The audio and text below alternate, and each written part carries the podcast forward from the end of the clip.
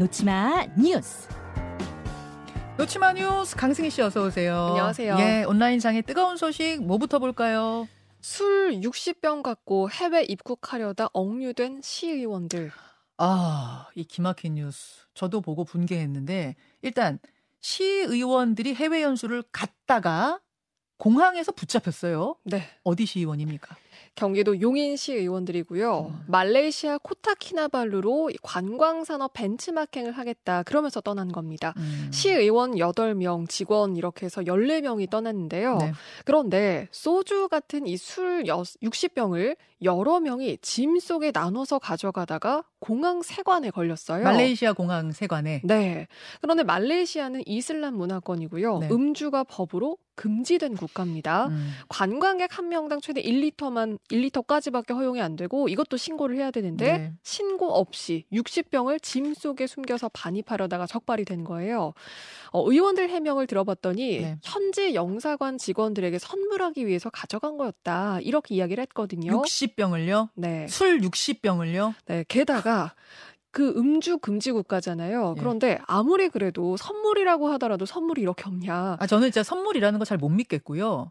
술을 60병을 거기서 일하는 공무원들에게 주, 주려고 가져갔다는 거 사실 잘 못 믿겠고 설사 그렇다라고 하더라도 이게 지금 그 나라에 대한 기본 지식 하나도 없이 맞습니다. 그게 싸갔다는 거잖아요. 네. 지금 거기에 대한 비판이 굉장히 거셉니다.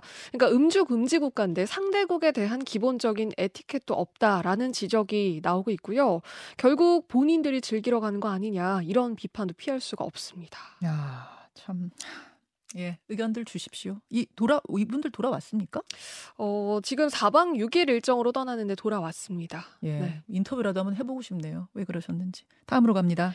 더글로리 출연 배우 김희열아 학폭 논란. 김희열아 씨. 그 올해 초에 인기가 있었던 학, 학교 폭력 소재 드라마 더 글로리에서 정말 맹활약했고 연기 굉장히 잘했어요. 네. 개성파 배우. 제가 인터뷰도 했습니다. 그날 원 그때 워낙 화제가 된 배우였기 때문에 그런데 중학교 때 학폭의 가해자였다? 이런 제보가 있는 건가요? 보도가 네, 있는 건가요? 그렇습니다. 한 제보를 한 그 보도를 한 매체에 따르면요. 김희열 씨가 2004년 중학생이었을 당시고요. 학교 이름을 딴 일진 모임 빅상지의 멤버였다. 상지가 그러면은 그 중학교 이름이에요? 상지 여중입니다. 예. 빅상지는 이 학생들의 돈 빼앗고 폭행에 폭언하는 이 학교 폭력 집단으로 악명 높은 무리였다. 그러니까 담배 심부름 시키거나 뭐 노래방 가기 위해서 학생 들 돈을 빼앗은 그런 또 범행들을 했던 걸로 보이는데 그러니까 이 학교 출신들은 김희열아 씨에 대해서 그러니까 드라마는 본 모습을 찍은 거다. 말투도 중학교 때 모습하고 똑같다. 이렇게 기억을 하고 있었습니다. 어, 여기에 대해서 김희열아 씨가 적극적으로 해명을 했어요. 음. 빅상지라는 일지 모임 일원이었던 거는 맞다. 그렇지만 그러니까 놀았던 건 맞는데 음. 폭행을 한 사실은 없다. 그러니까 직접 가담을 한 사실은 없고 알려진 내용은 너무 과장된 거다.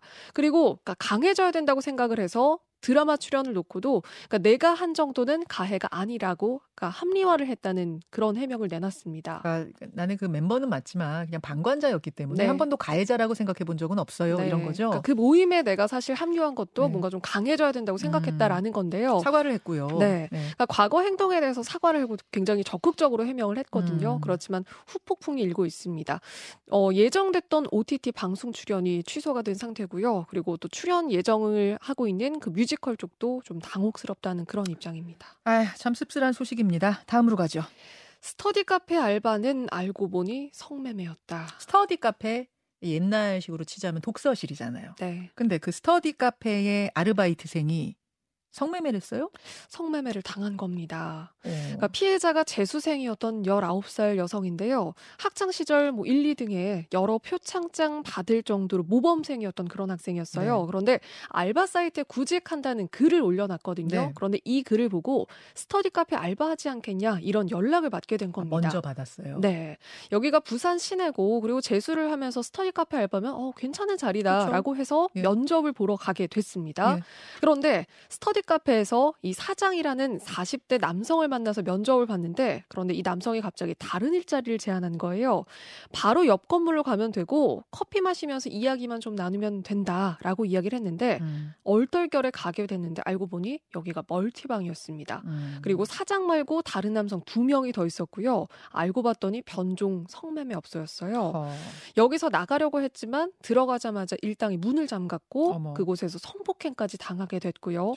그래서 충격을 받고 한 달 뒤에 극단적인 선택을 하게 됐습니다. 그럼 지금 이 여성이 사망했습니까? 네, 그렇습니다. 세상에. 이런 피해자가 또 있어요? 또 있었습니다. 총 다섯 명이었고요. 가해 남성이 성매매 전과자였어요. 아. 그러니까 가짜 사업자 등록증으로 이 알바 사이트에 가입을 했던 거였고 예. 그렇게 범행 대상을 물색하다가 이 여성을 발견을 하게 됐던 거죠. 이 남성이 결국 구속이 됐거든요. 음. 그렇지만 이렇게 알바 사이트에 올라오는 개인 정보들, 그러니까 이 구직자 말고, 그러니까 네. 구, 이렇게 또 구직자를 구하는 사람들, 그러니까 네. 이렇게 범죄자들이 악용할 수 있는 거기 네, 때문에 네. 이것도 좀 제도를 마련해야 된다는 이야기가 많습니다. 지금 이것뿐만 아니라 전에 그 누굽니까? 정유정 과외 앱이었거든요. 네. 과외 선생님과 학생을 이렇게 연결해주는 앱이었는데 거기도 개인 정보들이 그냥 노출이 됐고 그걸 보면서 범행 대상 물색했다는 거 네, 아닙니까? 그렇습니다. 지금 이번에도 그런 경우인데 비슷한 경우죠. 개인 정보를 이렇게 그냥 노출하는 거 그리고 아무나 가입해서 그걸 볼 수 있게 하는 거 이거 그대로 괜찮은 건지 진짜 고민해봐야 될것 같습니다. 네. 수고하셨습니다. 고맙습니다. 김현정의 뉴스쇼는 시청자 여러분의 참여를 기다립니다. 구독과 좋아요, 댓글 잊지 않으셨죠? 알림 설정을 해두시면 평일 아침 7시 20분 실시간 라이브도 참여하실 수 있습니다.